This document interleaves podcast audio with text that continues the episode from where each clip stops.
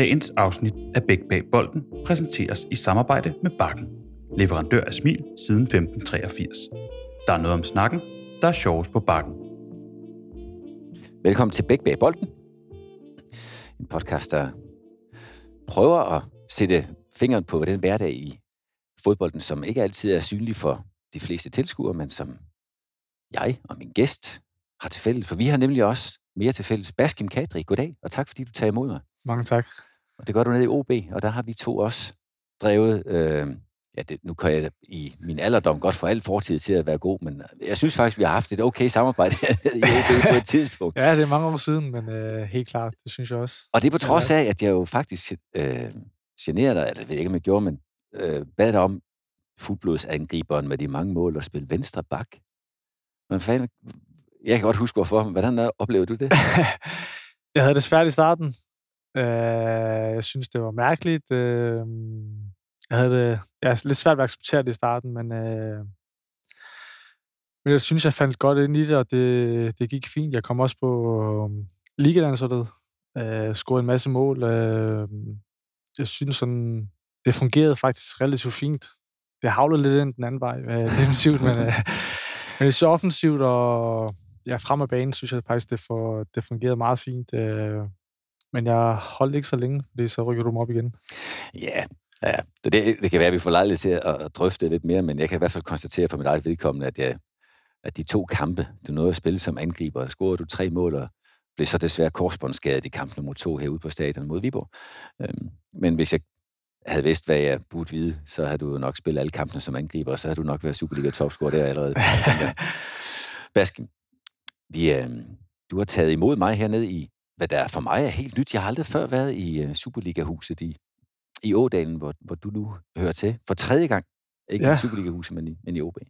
Og det, jeg har inviteret mig selv ind til en snak om, det er en uh, snak om den hverdag, du kender fra fodboldmiljøet. Og den, du kender, er jo din, og derfor altid unik, men især den unik, fordi du jo også har spillet i Saudi-Arabien. Yes.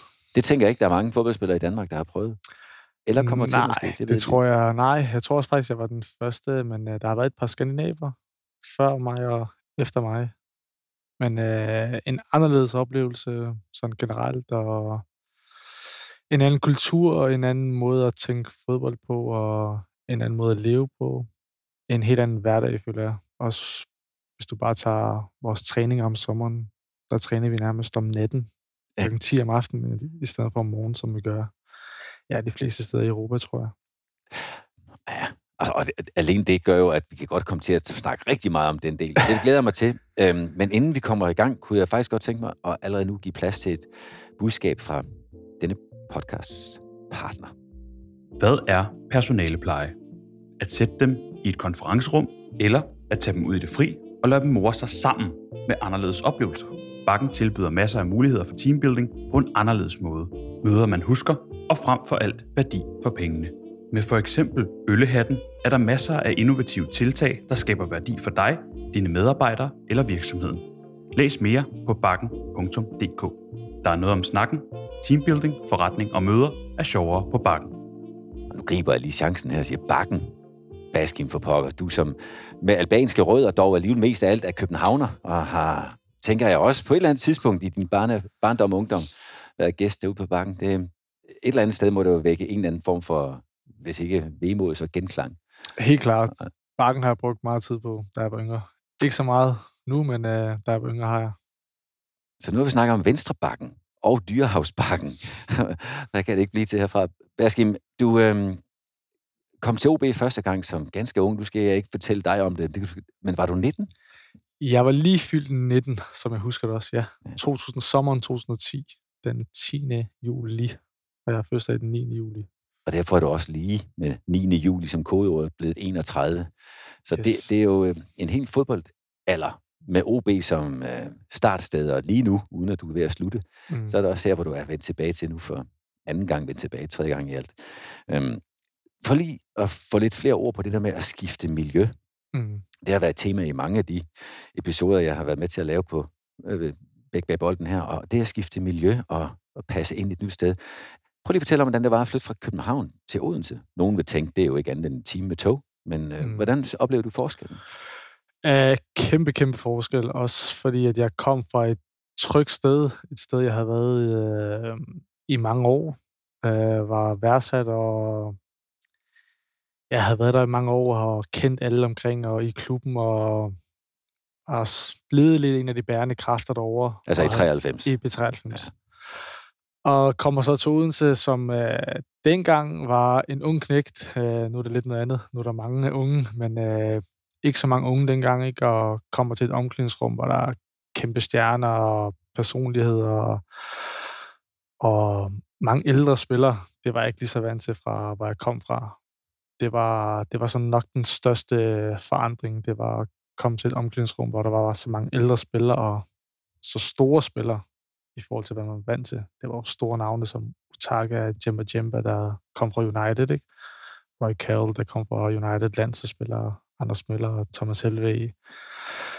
Og så kom, øh, så kom jeg fra, fra Lille B93, så det var, det var den største forskel, synes jeg. Det var at komme til et omklædningsrum fyldt med, med stjerner og andre ting at snakke om, og ja, en helt anden, et helt andet miljø i forhold til også at skulle træne om morgenen og træne hver dag nu. Det var ikke øh, to-tre ugenlige fridage, som jeg havde i 93, ikke? Og mm, det var så nok de største forskelle. Hvad med den del, øh, som... Altså, jeg har haft lejlighed til at møde dine forældre en del gange også. Mm. Øh, hvad med den del, som har med det liv at gøre? Fordi jeg ved, mm. du øh, i hvert fald dengang, det skal jeg ikke fortælle om, hvordan du har det nu, men jeg var tæt knyttet til din familie. Øh, pludselig så, så var du i hvert fald nødt til stor del af dagen at være mm. væk fra den. Flyttede du til Odense? Havde du bopæl fra første dag? Øh, nej, ikke fra første dag. Vi havde et sted, og først var vi lidt på hotellet, hvor vi var et, et stykke tid, men øh, jeg havde min øh, familie med over faktisk til at starte med, hvor vi havde en lejlighed, hvor vi pendlede lidt frem og tilbage, men mest af alt øh, flyttede de med over, fordi at jeg, jeg havde det faktisk svært i starten i forhold til det, at skulle flytte alene, også fordi jeg, jeg var lidt forkælet derhjemme, at min mor, hun øh, ja, gjorde alt og lavede alt for mig. Øh, så det var en, en svær overgang for mig, ikke at have min, øh, i hvert fald at skulle have startet alene, ikke? Så de tog med over til at, til at starte med, og lidt hen ad vejen, så blev det mest min far, der, der blev herovre, som, øh, som, ja, som bare har næsten hver dag som, sammen, sammen med mig og var ude at se alle træninger, som du nok også godt kan huske. ja, det husker jeg. husker også noget med nogle, nogle øh, madkasser med mad i. Sådan, ja, ja, helt klart. Helt klart. Men øh, jeg havde det, de gjorde det nemt for mig i forhold til, at jeg var, at de var herovre, og jeg fik mad, som var, når man tænker tilbage nu, altså nogle af de små ting, som man ikke lige tænker over, men maden og fik søvn, fordi at du havde en far, der var der, ikke, og hjalp til, og ja, alle de ting, jeg var forkælet med derhjemme, det, det rykkede min far herover og støttede mig helt vanvittigt meget, som jeg også tror har været en stor del til, at jeg har kunnet lykkes og fungere over så, i så tidlig en alder, i den svære tid, eller svære periode for unge spillere, der var i OB dengang. Det var jo vanvittigt svært at, at slå igennem, og i hvert fald bare få nogle minutter på banen. Så det tror jeg var, var med til at give mig ro den vej rundt, og, og føle mig tryg også. Det var dig og Falk, der fik spilletid, ellers så var der stort set ikke nogen under 26 eller 28 år på holdet, ikke? Ja, helt klart. Helt klart. Det var, det var vanvittigt svært, og hvis du sammenligner truppen med nu med dengang, så er der kæmpe aldersforskel, og ja, det er en helt anden klub i forhold til dengang, ikke? Det er jo, det er jo nærmest en gave at være ung nu, jo. Fordi det er blevet så meget ja, nemmere i hvert fald, og der er hurtigere til spilletid i hvert fald, end der var dengang. Jeg tænker lidt i det der... Øh start, du nævnte selv den her startperiode som professionel, som, som unge spillere nogle gange må opleve mm. som svære. Altså, man skal flytte hjemmefra, man skal lave mad selv, man skal mm. vaske tøj, og man skal i det hele taget... Og søvn nævner du også som en faktor. Der, mm. Jeg plejer gerne at bruge det her ud, udtryk, som jeg har arvet fra Henrik Clausen, som du også kan huske her fra klubben, mm. øhm, træneren, der nu er i HB Køge, øhm, hvor han kaldte det fodboldsumpen. Altså det der med unge spillere, der pludselig ikke har de samme venner, som mm. de havde, da de gik i gymnasiet, eller hvad det nu gjorde, ja. har en anden levedag, øh, kommer hjem, før alle andre er fri. Øh, ser lidt, øh, spiller lidt spil på computeren, ser lidt midnatsfilm og flæskesteg og rødkål, og pludselig så er den mm. over midnat, og så kommer senere, altså man, man kommer pludselig ind i sådan en sum. Den, den nåede du ikke ind i så? Helt klart, det var også, øh, nej, men jeg kunne godt en tendens til en gang imellem, hvis min far ikke lige var over, eller jeg var meget alene, og mm. så i stedet for lige at sove, så tog man lige to ekstra afsnit, ikke, så man øh, kom lidt senere i seng. Men jeg synes, jeg var faktisk okay god til at, sådan, at finde disciplinen i det, og, og skubbe det lidt væk, og så øh, bare lægge mig til at sove. Så jeg synes faktisk, jeg var, blev hurtigt god til at håndtere den ensomhed, eller den kedelige hverdag i godsøjen, man har. Ikke? Mm. Fordi det handler jo meget om, ja, du er jo træner jo en, en time til to om dagen, og så meget af det jo fritid, ikke? Men der er så mange andre ting, som man skal, man skal have gjort godt, ikke? Det er den fritid, jeg gerne vil snakke om. Ja. Øhm, fordi det er jo der, hvor resten af livet leves, men som har mm. ret stor indflydelse på det, man så kan præstere i ja. kampene også. Øhm, tidligere havde jeg Carsten Jøllund, der, der har startet den virksomhed, han kalder Sport Abroad, for at hjælpe unge spillere, der skifter her især landegrænse og skulle mm. integrere sig. Hvis man ikke har en far, som har tid og mulighed for, som mm. du havde med Benny, at, at flytte med og, og faktisk være integrator og hjælpe mm. lidt det gode vaner i spil, så, ja. så kan det være svært andet. Nogle klubber har efterhånden folk til at tage sig af det, men nogle klubber har også 12 nye spillere ad gangen, og så ja. kan det være svært. Mm. Øhm, den værdi at få en god start er selvfølgelig uomtvistelig. De timer, der ligger uden for træningstiden, er de sværeste. Altså, der er, der er nogen, der fortæller, hvad du skal lave, når du skal træne, jo. Ja, helt klart, helt klart. Det er jo det er også, jeg skal huske, jeg tror, det var Per Andersen på landsholdet, der gamle landstræner, der på 17-18, der sagde, at vi får ikke penge for at spille kampe og træne, vi får penge for det ud fra banen. Ja. Og det giver faktisk god mening, så når man tænker over, hvor, ja, hvor mange timer man har til at udfylde, men jeg har jo masser af frihed, men, og så alligevel ikke på samme måde, fordi at det er jo ikke alt lige, du kan tillade dig som ja, normale siger normale unge mennesker kan, men uh, du skal lige indordne dig ind under mange ting, og du skal være professionel, du skal være disciplineret, du skal spise rigtigt, du skal sove, du, du skal træne rigtigt, men det jeg gjorde, som jeg følte udfyldte mit rum, det var så, at jeg en masse gange tog i styrkerummet og brændte et par timer af der, og så kom hjem, og så var man træt. Det tror jeg sådan var, var min måde at gøre det på, der gjorde, at jeg fik det til at fungere i stedet for at jeg brugte øh, en masse timer på at spille computer og ja, være oppe sent. Så tror jeg, det var med til at hjælpe mig med at bruge nogle timer derop, hjem og spise, og så var du sådan lidt træt allerede der, så fik, ja, så faldt man i søvn hurtigere, end jeg skulle sidde og se et par ekstra afsnit af en serie, som man også godt kunne falde i en gang imellem. Det skal man da ikke uh, lyve sig fra. Og det var før Netflix havde fået den der funktion, at du starter bare det næste. Ja. ja. Øhm, jeg ved jo, at dengang, når du siger to ind og lave styrketræning, så var det ikke som nu, hvor jeg lige har set det flotte øh, fitnesslokale, der ligger lige ved siden af, hvor vi sidder her. Ah, der var det oppe i, i byen. Ja. Og øhm, alene det faktum, at du var ude blandt andre, der ikke er fodboldspillere, mm.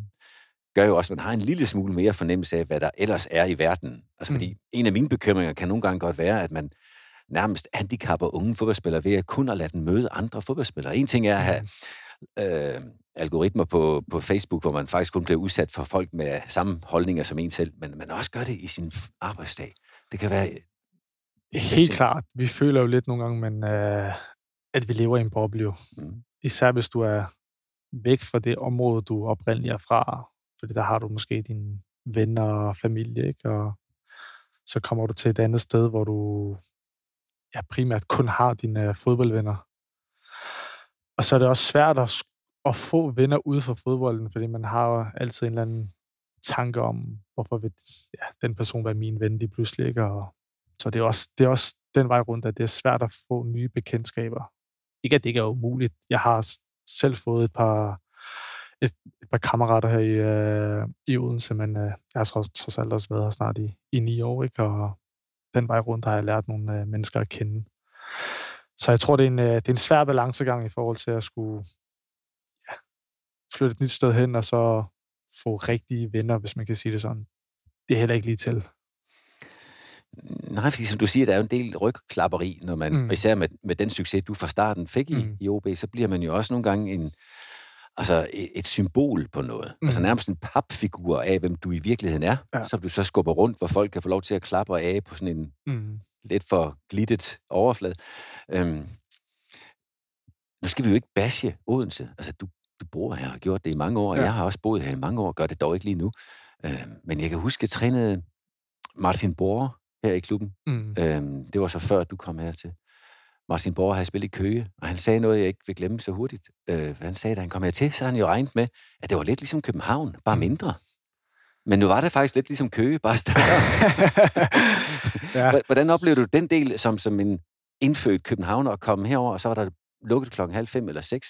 Eller andet? Helt klart. Jeg havde det også sindssygt svært.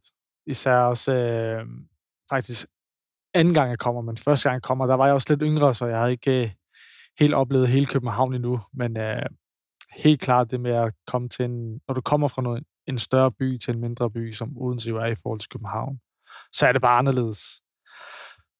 Øh, det er svært sådan lige at forklare, men der, der er bare ja, lidt mere liv og flere ting at lave. Men igen, jeg synes, det, det bunder lidt tilbage igen, det med kammerater og venner. Jeg tror også sådan, så at hvis jeg havde haft mine kammerater fra København i Odense, så tror jeg måske lidt, det havde været det samme. Mm. For det er lidt den følelse, jeg sidder med nu, altså 10 år efter, men har så også fået nogle kammerater i Odense. Så jeg føler ikke, det er... Jeg føler, det er nemmere for mig nu, fordi jeg har fået nogle venner herovre. Så har jeg ikke sådan det samme behov for at skulle bruge en større by som sådan.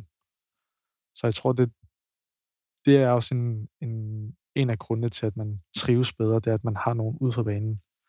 Men det er jo igen, nu har jeg været her mange år, så det er lidt nemmere for mig at skabe nogle relationer til nogle venner ud for banen, end hvis det var, at jeg var i, ja, lad os tage USA som eksempel, der var jeg i, i 6-7 måneder, ikke? Det er jo sværere at skabe en relation der, bare på 6 måneder, ikke? Ja, og det skal jeg også lige have hørt lidt mere til, fordi det er jo en del af den øh, mangfoldighed af fodboldverdener, du har oplevet. Mm. Men bare for min egen lille kronologi og den notesbog, jeg sidder med her, så øh, det der med at komme tilbage til København, for det gjorde det jo, du, du skiftede jo fra, FC, øh, fra, fra OB til FC København. Ja. Øhm, mange vil jo, hvor meget jeg ellers som tidligere OB'er kan lige indrømme det, synes, at det er et indlysende øh, logisk step opad sportsligt. Mm. Hvor meget betød det for dig, at det også var hjem til kammeraterne? Altså det, som vi har snakket om indtil nu? Øh, det betyder faktisk sindssygt meget, især også for, for, for min familie at komme øh, hjem og være et, et sted, hvor man er fra, så betyder det også lidt i forhold til, at man selv i går sådan er København, ikke, og repræsenterer den by, man kom fra, men, øh, og ens venner, og man, det, var, det var lidt underligt også i forhold til, at man spillede for København, og man var for København, og ens kammerater var der også, og det var sådan lidt en drøm at leve i, på en eller anden mærkelig måde, at øh, det, man har trænet op for og kæmpet for, og så spillede du fodbold, men jeg havde stadig min familie og mine kammerater, og jeg spillet inde i parken, og ja, lidt, lidt svært at beskrive, men øh, det, var, det var underligt, men samtidig vildt også på samme tid. Især som ung. Ja. Nu betyder det ikke lige så meget, nu jeg lidt ældre, og der er nogle andre ting, der betyder noget mere for mig, men dengang var det lidt mere, ja, det var lidt vildt at tænke over. Øhm, uden at ane, hvordan dit liv var uden for banen, fordi det, så, i den periode havde jeg i hvert fald ikke så meget kontakt til dig, så kan jeg jo konstatere, at der er andre, der har synes det er sværere at være professionel i København, end det er i provinsen. Alt, alt mm. lige, bare fordi, at der er flere steder, man kan gøre Helt noget klart, uprofessionelt. Ja. Ja, helt klart. Det, det er det også, men jeg tror i sidste ende, der handler det om, ja, kedeligt svar, det handler meget om disciplin, hvad du, Mm. hvad, du, hvad du selv gør det til i sidste ende. Men jo, jeg kan godt føle, at det er flere fristelser, flere ting at sige nej til i forhold til, at du har dine venner og kammerater, ikke, som ja, måske tager ud i weekenderne, eller ja, kommer lidt senere hjem, end du gør, ikke, og spiser måske lidt anderledes, end du gør, og du skal sige nej til en masse ting. Øh, helt klart, men jeg synes i sidste ende, der handler det om disciplin og, og så sige fra. Øh, hvordan vil du egentlig beskrive forskellen, hvis du kan, på det at være øh, overvåget? Altså, fordi der er ingen tvivl om, at når man er succesfuld fodboldspiller i, i Odense og mange andre byer i Danmark, så er man en meget stor fisk i den lidt mindre dam Mm. eller sø. Øh, I København er søen større, og der er også andre, der er interessante end fodboldspillerne. Er- Var det i virkeligheden lidt nemmere at, at få lidt fred i København, end det har været for dig i Odense? Øhm, lidt, lidt svært at svare på. Øhm, nej, det føler jeg faktisk ikke. Jeg føler faktisk lidt, det har været Okay. lidt det samme. Jeg tror også, det har noget at gøre med, at jeg er fra København, og man har ja, lidt flere kender en, og der er måske en lidt større opmærksomhed omkring en, når man er fra København, end hvis der kommer en udlænding og spillede i, øh, i København. Og i Odense føler jeg også lidt, at jeg er blevet Odenseaner, efter at have været så mange år, ikke? Og ja, Men øh, nej, det synes jeg faktisk ikke. Det synes jeg ikke. Jamen, jeg ved, ja, det jeg. Jeg har jo ikke spillet i København. Jeg har jo ikke engang boet der. Jeg sådan, I den forstand. Så, nå, men, øh, men så er du jo ret i, at oh, jeg skal lige være øh, lidt mere opdateret. Du fik korsbåndsskade nummer to i København. Ja. Øhm, den del, altså det er indlysende. Og nu har vi ikke snakket meget om din succes på banen og spil mm. på banen, men det kommer vi også måske lige til at runde en gang imellem, men ellers er det mest det uden for banen. Men, men det faktum, at du nu igen fik en, altså spillets næsten største skade, øhm, med dertil hørende tid væk fra klubben. Altså, jeg er godt klar, at man træner næsten mere, når man mm. er tilbage i genoptræning, ja. end de andre gør, men alligevel er der en periode, hvor man ikke helt er inde i, i, i uh, skal vi sige, møllen der. Mm. Øhm, hvordan var det i det hele taget at være korsbåndsskadet? Øh, jeg synes, at øh, anden gang var mere forfærdelig. Altså selve øh, at få beskeden anden gang, synes jeg var, var, var værre end første gang i forhold til, at man havde, ja, du har trænet så hårdt i, i 9 måneder, 10 måneder, og fået at vide, at, at du er blevet stærkere, du er blevet dit, og, det, og så sker det igen. Det synes jeg var, var, var det værste ved, med de to-tre år, jeg havde med de to korsbåndsskader, det var at få den besked, at det skulle råde igen, i forhold til, at jeg skulle være blevet stærkere nu, jeg skulle være blevet hurtigere, jeg skulle være blevet mere ja, fysisk, bare generelt stærkere, ikke? Det synes jeg var hårdt, men jeg synes forløbet, selvom det tog længere tid, var nemmere, fordi at jeg vidste, hvad jeg havde gået igennem, og tog de gode ting med. Og så så føler jeg også lidt, at øh, FCK gjorde en, øh, en ekstra indsats i forhold til øh, ja, de specialister, jeg kom til, og de folk, jeg var, der var omkring mig. Jeg havde jo nærmest en personlig træner 24 timer i døgnet, jeg bare kunne ringe til, hvis der var et eller andet, ikke?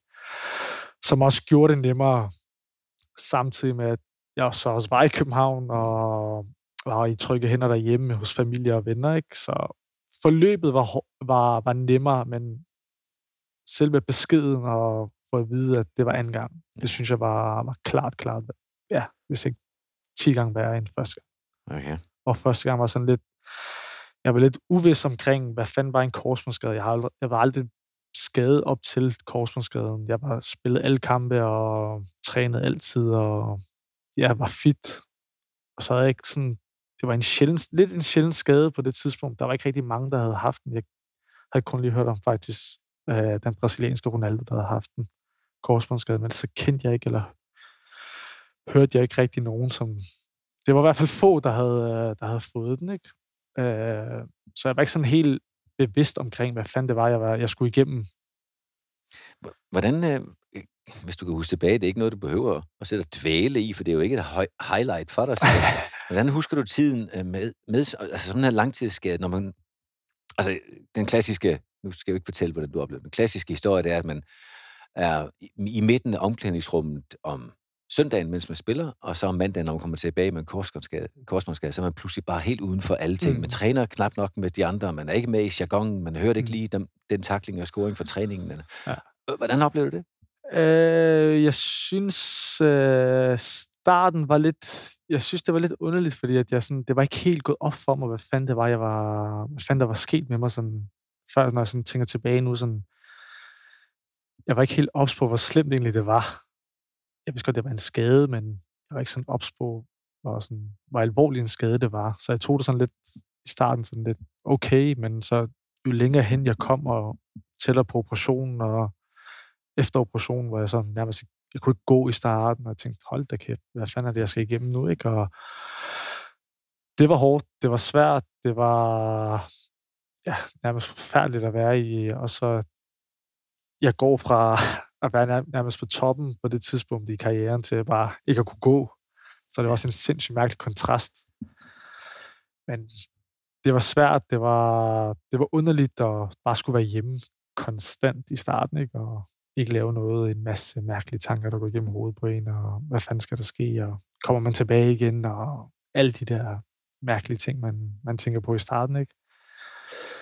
Men så stille og roligt hen ad vejen, så ja, begynder du at kunne gå, kunne løbe lidt, begynder du at komme lidt ned i omklædningsrummet, og folk er jo ekstra glade for at se en, og det giver jo lidt humør og lidt øh, gå på mod, og så har du nogle ja, nogle succesoplevelser i løbet af ugerne, der går, og så den vej rundt, så, så begynder det bare at tage fart, ikke? Men, øh, men, men starten, der, den, er, den er hård. Det er den sgu. Og så igen, du endnu mere alene igen, ikke? I forhold til, at du, er, du har masser af fritid, hvor du ikke rigtig laver noget, men så igen her, så skulle jeg lige til at træne alene, jeg skulle i stykkerum alene, når de kom ind, så var jeg måske gået, eller når de var på banen, så var jeg oppe og stykke ikke? Så masser af tid alene, men øh, jeg føler også, det har gjort mig lidt stærkere mentalt på den lange bane. Det er jo den gode udvikling. Altså, mm. Jeg sad i sidste og forrige uge og snakkede til den her podcast-serie om, om alkohol i, i sport. Jeg er helt med på at ikke have været et tema for dig, men alkohol i fodbold, hvor, hvor øh, nogle af de kloge mennesker, der bidrog med oplysende snak, de fortalte, at der er sådan den, der, den mørke triade, snakker man om, hvis man er, bliver skadet, og derfor ryger ud af holdet, og man mm. begynder at have den der overvejelse, kommer jeg med igen, og hvad kan jeg komme til, er det min karriere, og det der. Så nogle, er nogle af de ingredienser, der kan skubbe en ud af den øh, skal vi sige, præstationszone, og ud af balancezonen også. Mm. Øh, men det, det var ikke der, du kom hen. Du, du fik hurtigt nogle succeser, du kunne læne dig af. Hurra for det. Øh, Baske. Jeg kunne godt tænke mig at øh, prøve at vende kigger lidt mod det at leve endnu længere væk fra det kendte. Fordi efter din anden korsbåndsskade, der var der et genoptræningsforløb. Du kom tilbage på banen. FCK blev ved med at være gode og stærke, og de øh, kunne så se, at du fik umiddelbart for lidt spilletid derovre. Mm. Tænker jeg, at du også har hørt om. Og så øh, ender du i en lejeaftale, mm. hvor du kommer til Minnesota. Ja. Hvis jeg nu om lidt, og nu skal man kun have et spørgsmål gangen, har jeg hørt, ikke? men hvis nu du forbereder dig i hovedet til at skulle snakke om det at være i USA som forskel for Danmark, og det at være i Saudi-Arabien som forskel til både Danmark og måske mere ekstremt endnu i forhold til USA. Mm. Det kunne jeg rigtig godt tænke mig at høre dig snakke lidt om. Hvis du vender blikket mod dit skifte til Minnesota, mm. hvordan var det, det fungerede? Altså ikke, hvordan det kom i stand, men hvordan var oplevelsen af at løbe rundt i USA? Øh, og jeg tænker meget på tiden uden for banen i øvrigt. Ja.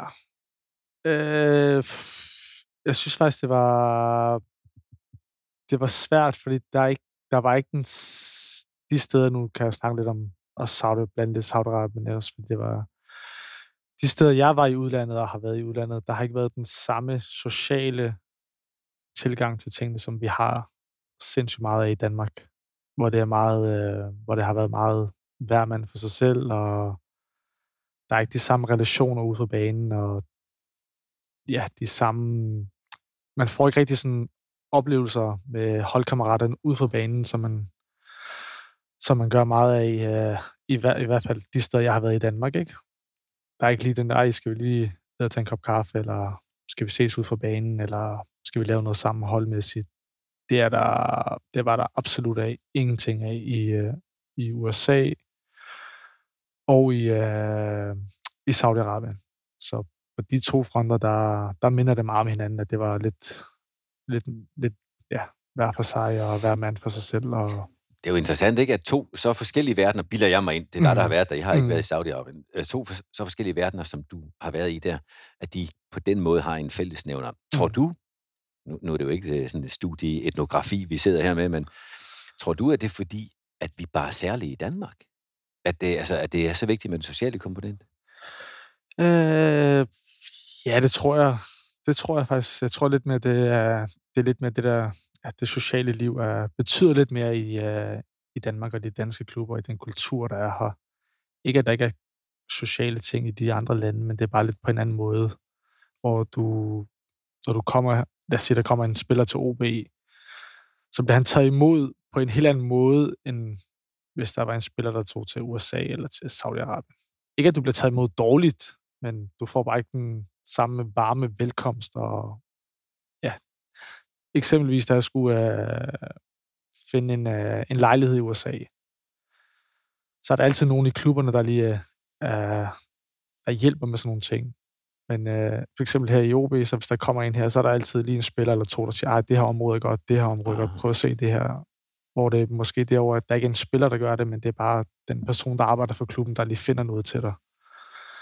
Så bare sådan nogle små ting, det gør, at du lige kommer lidt hurtigere ind, ind på holdet, ikke? ved at du måske lige flytter ind ved siden af hvor der bor to-tre andre spillere, og lige tilknytter et bånd til dem, ikke? og kommer hurtigere ind i truppen og får en, en hurtigere, nemmere hverdag, end øh, hvis du skulle finde et sted, klubben har fundet, hvor du ja, måske bor lidt for dig selv. Ikke? Og... Men der er jo det fælles, både for de danske klubber, du har spillet for, det er tre, ikke? Øh, mm. eller fire med, undskyld, B93, den er den, ja, mm. selvfølgelig mm. med Randers som den tredje Superliga-klub. Øh, og så de udenlandske klubber. At det fælles er jo, at du kommer som en, der potentielt er en konkurrent. Mm. Altså, det kunne jo godt være, at dem, som nu sidder og synes, de er sociale med hinanden, de er mm. som sætter og siger, øv, hvem af os skal nu væk, for at der er plads til Baskim, eller ja. hvem det nu er, der kommer. Den, den er jo fælles, men måden at håndtere det på, siger du, er, er forskellig. Øhm, og det kan jo lige så godt være en kultur uden for fodboldklubben, der definerer det. Mm. I USA, du var der jo knap 8 måneder, cirka 8 måneder? Ja, cirka 9, tror jeg. Det var. 9 måneder? Ja, 8-9 måneder. Ja. Og i øvrigt endte det med også at være nogenlunde det samme 10, måske i Saudi? Ja. Plus minus. Det er omkring, cirka, ja. cirka 10. Cirka. Når man kommer, så er man jo på en lejeaftale, som du var på i, i USA, vel nogenlunde klar over, at det ikke er en permanent, altså man bliver her jo ikke for evigt. Mm. Er der en forskel på at komme til en klub på en lejeaftale, hvor man siger, jamen du skal bare være her en periode, så skal jeg hjem igen, jeg gider ikke øh, hænge gardiner op. Mm. eller, eller er der ikke nogen forskel? Øh, jo, lige sådan noget der, der var der nok, at øh, jeg skulle nok ikke ud og investere de vildeste ting til min øh, bolig eller et eller andet. Det var lidt mere finde noget, øh, noget lise i, jeg skulle i, gode sådan kun være der til at starte med. I hvert fald de, øh, de 10 måneder, men øh, sådan fodboldmæssigt øh, måske en eller anden lidt større pres af en form, at du skulle måske præstere lidt, øh, ikke at du ikke skal præstere det andet sted, men sådan ubevidst pres, at du måske skulle være lidt, lidt mere på tæerne, for du havde kun lige den her korte periode til at gøre det, ikke? hvor du normalt ser, nu så skriver man 3-4-5 år, ikke? og ikke at det skal lyde, som om man ikke vil præstere de andre steder, men det giver sådan et ubevidst pres i forhold til at være på banen, at det skal gå hurtigt, det her.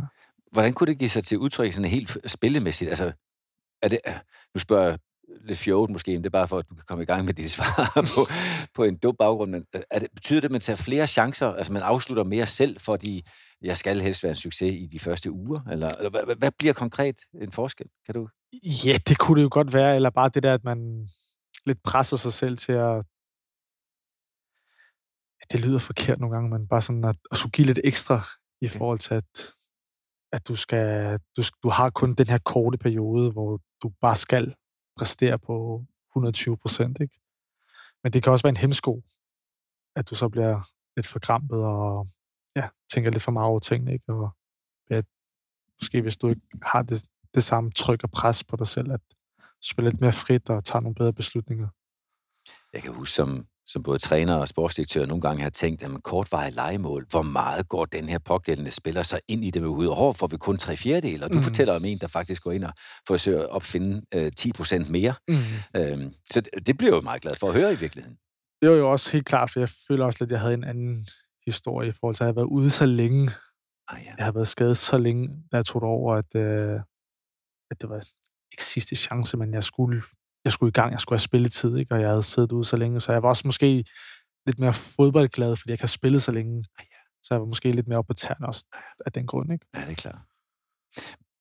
Hvordan synes du, det gik derovre? Nu spørger jeg, fordi jeg kunne ikke se ja, kampe. jeg føler faktisk, det er en af de, sådan, en af de få ting, jeg, sådan, jeg fortryder lidt, når jeg sådan, tænker tilbage på, øh, på den karriere, jeg har haft indtil videre i hvert fald. Det er en af de ting, jeg, sådan, jeg føler lidt, jeg, jeg fortryder lidt og forhastede mig lidt, og ja, alt i alt en dum beslutning.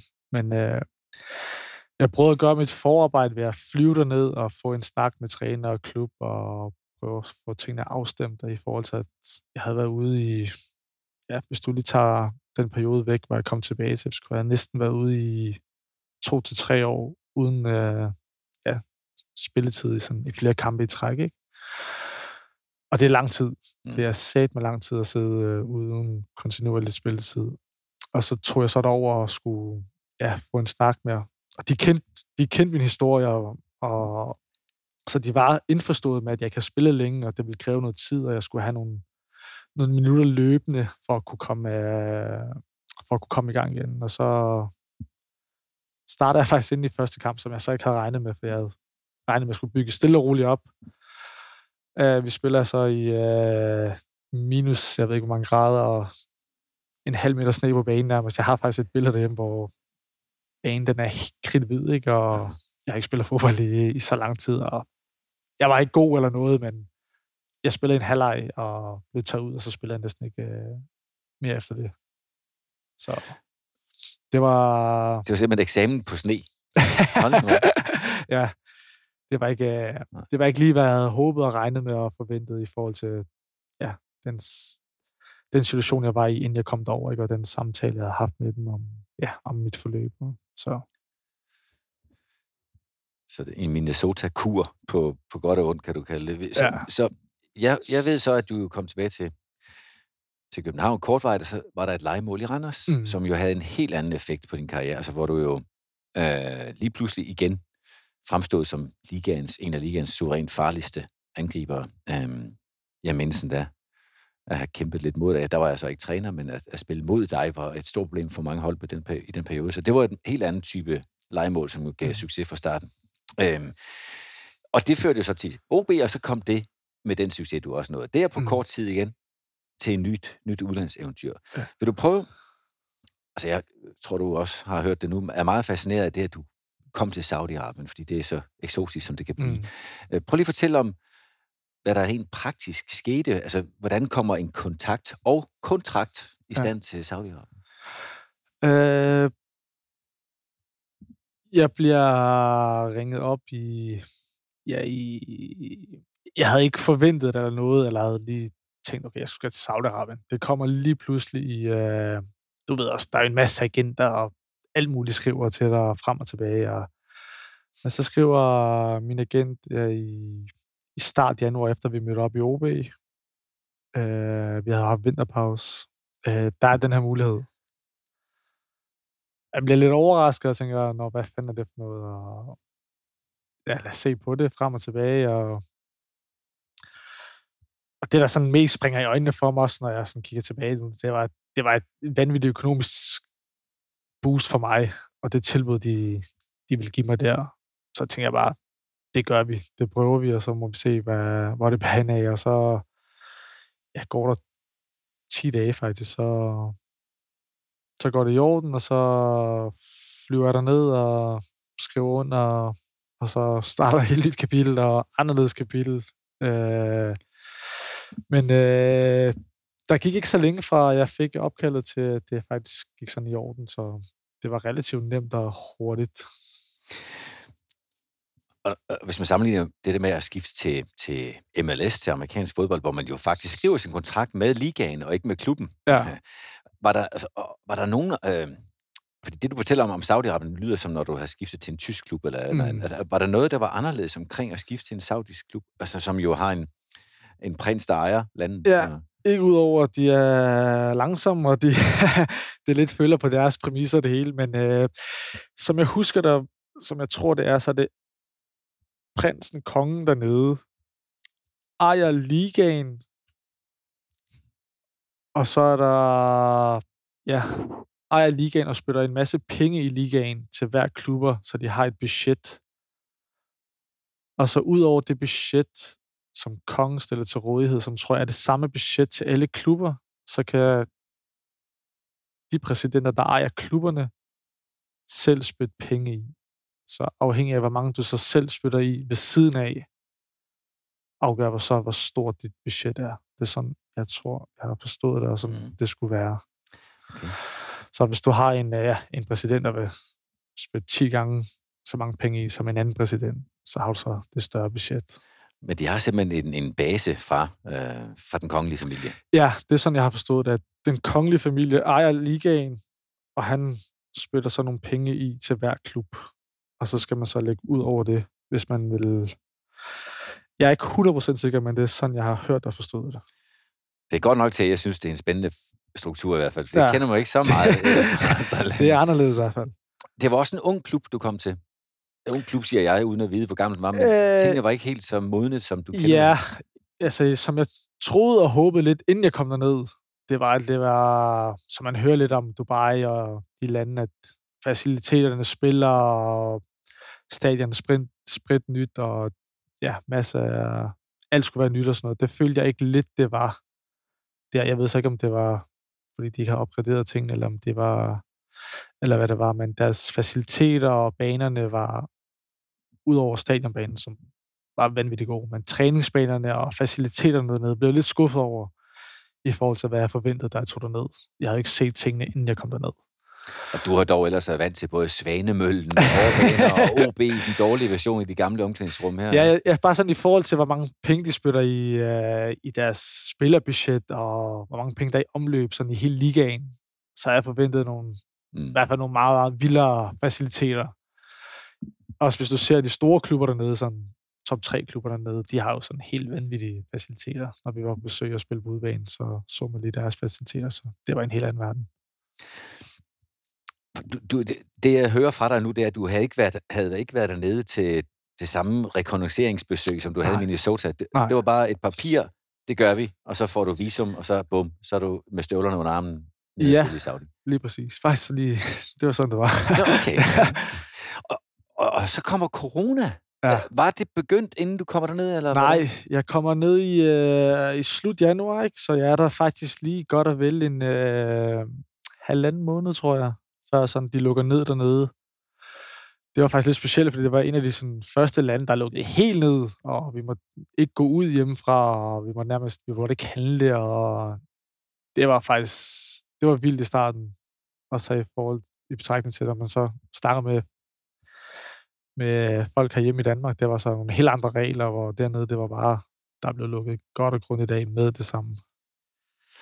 Og din, ja nu, siden du kom hjem, nuværende kone, nuværende, det lyder som om, det kun er en periode, det må undskylde, men altså, din kone øh, havde også problemer med at få lov til at komme ind og ud til det land, som, som du boede i, ikke også? Øh, ja, men vi var faktisk ikke gift på det tidspunkt. Nej, nej. Ja, det, det var egentlig det, jeg forsøgte at sige, med det der forfærdelige formulering. Ja, men, øh, nej, men hun kunne ikke komme derned, øh, fordi at jeg først tog ned til at starte med selv. Der kunne hun godt have kommet med, men vi valgte, at jeg først skulle ned til at starte med selv. Ja, for lige at fikse lejligheder og fikse de, øh, de praktiske ting først, og så skulle hun øh, ja, komme derned efter. Ikke? Øh, og så kom corona, så lukkede de så helt ned fra landet, og vi kunne ikke flyve ind og ud af landet, og ja, så var vi bare nærmest på et hotel i, øh, i tre måneder nærmest øh, lukket og, de, og det vi, det var så ikke dig, den, ja. den daværende kæreste, nu skal ja. jeg huske at have ordene rigtigt. Øh, men det var de andre Ja, vi havde jo uh, i Saudi-Arabien, der måtte have syv udlandske spillere på hver hold. Og der var vi så syv udlændinge, eller syv fra Europa, de fleste af os. Vi var alle syv faktisk fra Europa. En fra Polen, en fra Norge, Holland, Portugal, Ukraine var der en fra. Vi boede uh, på et, uh, ja, noget de kaldte lejlighedshoteller, hvor vi uh, havde nærmest helt første sal for os selv, og så ja, der boede vi og, og fik det meste tiden til at gå sammen, nogle af os. Øh, jeg har jo før haft spillere, haft med spillere at gøre, der har spillet i Kina også, og fortæller om den her... Øh, altså, hvis, hvis du snakker om en boble i dansk fodbold, mm. når er professionel fodboldspiller, så er boblen jo endnu mindre og endnu mere fortættet dernede, fordi man faktisk kun holder fri med de andre udlandske spillere på holdet, og kun på det hotel, og kun med den samme buffet. ja, helt, ja, det var, det var faktisk det vi boede på det hotel, og det var, som du siger, den samme buffet og samme mad, jeg nærmest spiste i, uh, i 10 måneder, og den samme morgenmad, og den samme... Jeg havde, var blev gode venner med Gustav Wikheim dernede, så så jeg kiggede på ham hver morgen, og hver middag, og hver, hver dag nærmest til alt, vi, uh, vi kunne få tiden til at gå ikke med. Der sad han ved siden af, og sammen scrambled eggs om morgenen, sammen omelet dagen efter, så det er i hvert fald øh, det er en anderledes boble, og en, øh, ja, en, nu er jeg, var jeg så blevet ældre, så det var lidt nemmere for mig at være i, i forhold til, tror jeg, hvis jeg havde været ung og skulle være så aflåst fra alt andet. Så, men jeg synes, det gik fint, taget i betragtning af, ja, hvad man, øh, ja, hvad man, hvad man var i. Øhm, nu, nu var det jo så ikke så mange øh, så stor en del af tiden, at din kæreste, nuværende kone, øh, var dernede. Men hvad vil hun fortælle, hvad kan du fortælle om det at være familie dernede? Fordi jeg har jo et eller andet altså, helt sort-hvidt billede af, mm. at øh, så, så kommer man derned som, som europæisk kvinde, og så pludselig er der jo helt andre regler, stramme regler for, hvad, hvad kvinden kan tillade sig. Øh, ja, jeg, jeg tror, det er lidt et... Øh, ja, nu skal jeg ikke forsvare det eller tale imod det, men det var... Gustav havde jo sin... Øh, sin, øh, sin kone med eller frue med derned, og de havde også lidt det der med i starten, og hvad fanden kan vi tillade os, og hvad må vi, og hvad må vi ikke, og, men, men det var ikke så slemt, som, som i hvert fald folk gjorde det til, synes jeg personligt ikke. Altså jeg havde det, nu havde jeg så heller ikke min øh, kone med, så hun oplevede det ikke på samme måde, men jeg tror bare, det var, det var det, der var svært for dem, den oplevelse, jeg kan huske fra deres side, det var, at for hende i hvert fald, at vi var så, så indelåst i forhold til, at ikke at, du, ikke at vi ikke måtte lave noget, men men livet uden for banen? Livet, livet uden for banen, og den by, vi boede i, var ikke den største by, hvor de var lidt vant, mere vant til Skandinavien, og ja, gå ud og tage en kop kaffe, eller tage på en restaurant, hvor det ikke var det samme derovre. Det var sådan den største forskel, tror jeg, for den. I forhold til øh, fritiden, eller tiden uden for træningsbanen, sad du på det her hotel hele tiden, eller var du på noget tidspunkt ude at se lidt af det øvrige Saudi-Arabien? Vi, nej, altså ikke sådan i, i rigtig andre byer. Det vi gjorde, når vi havde fri, det var enten, så fløj man til øh, Dubai, eller så, fløj, eller så kørte man til Bahrain, der lå et par timer fra, hvor vi, øh, hvor vi boede, som var den sådan tætteste store by. Men vi oplevede ikke som sådan øh, resten af Saudi-Arabien. Også fordi der var så langt til, til de andre byer. Du skulle nærmest flyve fire eller fem timer for at komme til Riyadh eller ja, Jeddah, som var de store byer dernede. Ikke? Så jeg tror, min oplevelse af det var, at jeg ikke rigtig kom ud og se eller prøve så meget, fordi vi boede sådan i en lidt mindre by, hvor der ikke rigtig var, var det store, og skulle man noget, så skulle man langt for at besøge noget eller se noget, og man så valgte en nem løsning at flyve til Dubai, hvor det tog 45 minutter. Mm. Så man kendte og... Ja. Så, så når du en dag, forhåbentlig om mange, mange år, stopper med at spille fodbold, så skal du ikke være turguide til, til Saudi. Nej, det skal det jeg ikke. fordi du har kæmpe arsenale oplevelser med, med landet. Nej, det føler jeg ikke. Det føler jeg ikke, ja. I andre sammenhænge er det, fremstår det jo, eller er det jo et totalitært styre med, med en meget øh, enrådig kongefamilie. Øh, der er masser af eksempler på det. Er det noget, som, man, som du mærkede på din hverdag, udover at kongen ejede ligaen? Eller prinsen, eller hvem af dem, der nu har valgt at tage ansvar? Nej, ikke som sådan. Altså, man kan jo godt mærke, at der er en, en kæmpe respekt omkring det.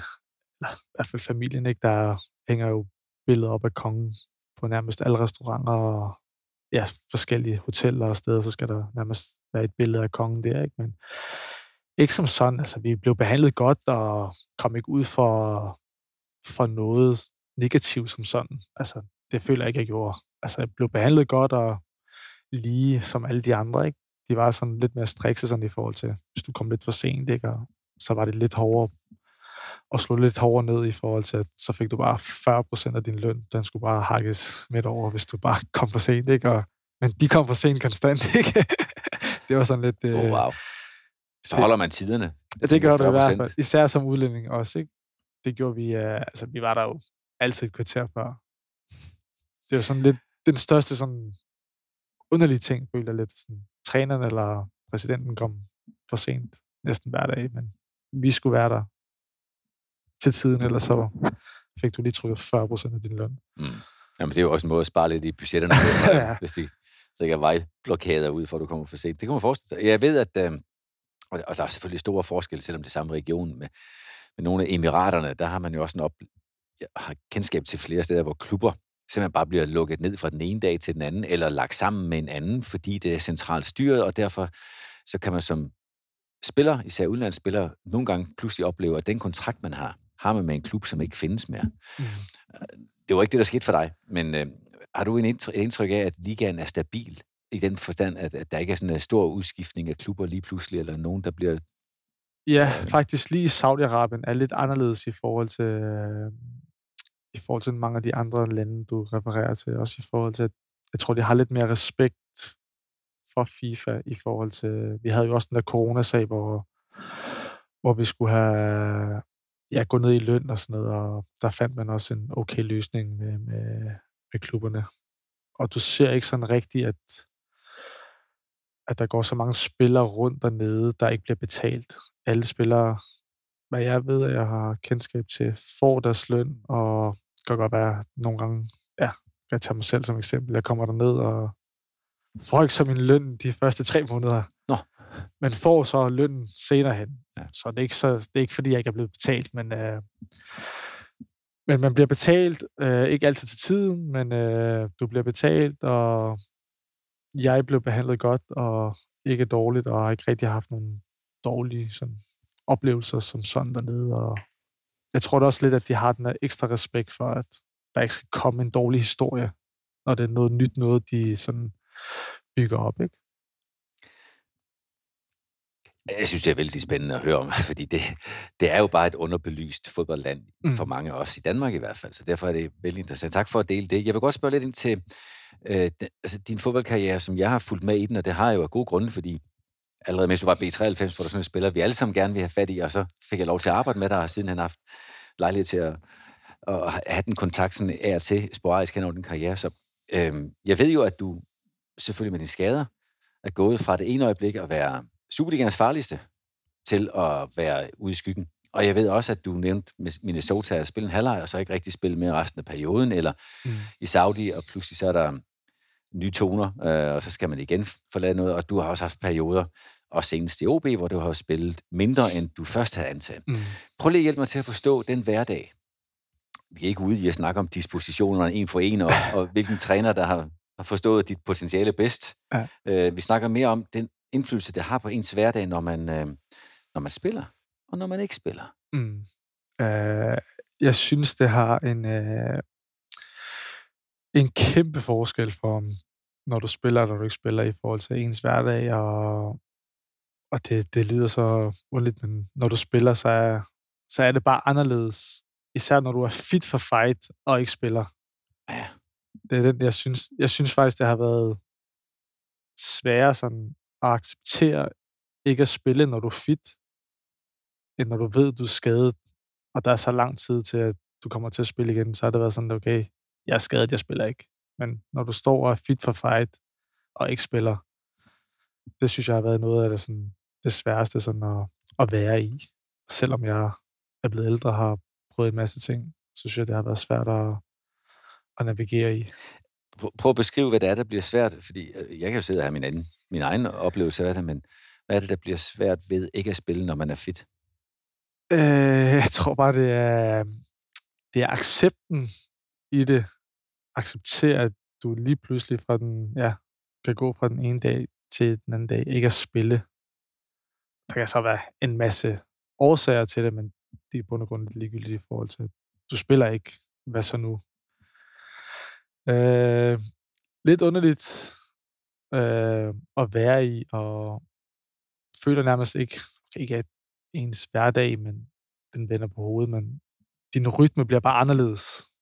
De vaner, du har, skal lige pludselig laves om, fordi så spiller du ikke, så skal du ud og træne dagen efter, og så skal du spille en reservelskamp, så har du en anden fridag, og jeg føler, at det, der er mange ting, der lige pludselig skal laves om, ikke? I forhold til, at du spiller, ikke spiller. Og, og så er der også det mentale i det, at skulle stadig være den samme, og yde det samme, og stadig ja, ikke ændre dig over for dine koldkammerater, fordi det, det er jo ikke deres skyld, at du, øh, at du rører på bænken jo. Så det er også en, det har været en, øh, en underlig, ja, også ens position og ens i hierarkiet og i truppen ser folk anderledes på mig nu, fordi jeg sidder ude, øh, mister de respekten for mig. Der er så mange ting i det, der, der lige pludselig der, der bliver anderledes. Ikke? Du nævnte i indledningen af samtalen, at det er, altså, det at være ung, det er næsten en gave at være ung, tror jeg, du sagde. Ja. Så kan man jo godt være fristet til at tænke, så er det jo ikke, ikke en gave at være ældre. Ikke desto mindre, så er det vel stadigvæk sådan i mange miljøer, formodentlig også her, at det er tit af de ældre spillere, der har vokset sig op mod toppen af hierarkiet. Mm. Og når man så som en af dem, der sidder deroppe i toppen, Ja. du var inde på det her, ikke spiller, Mm. Så begynder man måske at stille spørgsmålstegn ved sin egen position, eller gøre andre. Og, Mm. og, og det, som jo er en identitet, kommer Mm. der snart et spørgsmål, tror jeg. Det, der bliver en identitet, ikke bare at være en potentiale spiller, men en præstationsspiller, Mm. bliver jo taget fra en. Mm. Hvad gør man så? Altså, bliver du ramt, nu spørger jeg dig meget præcist, bliver du ramt på din selvforståelse af, hvor vigtig du er som fodboldspiller?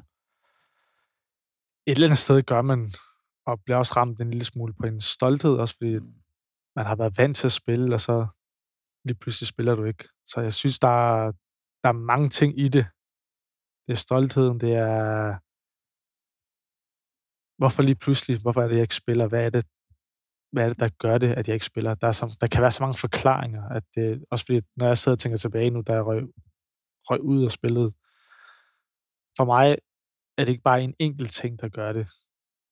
Andreas kan så have sin, sin egen vurdering af tingene. For mig er det, har det været mange ting, der har ophobet sig, som har gjort, at jeg, at jeg så røg ud på et tidspunkt. Hvor man siger, jamen, hvor der er mange, der siger, at han er blevet langsom, han er blevet og scorer ikke mål, eller et eller andet.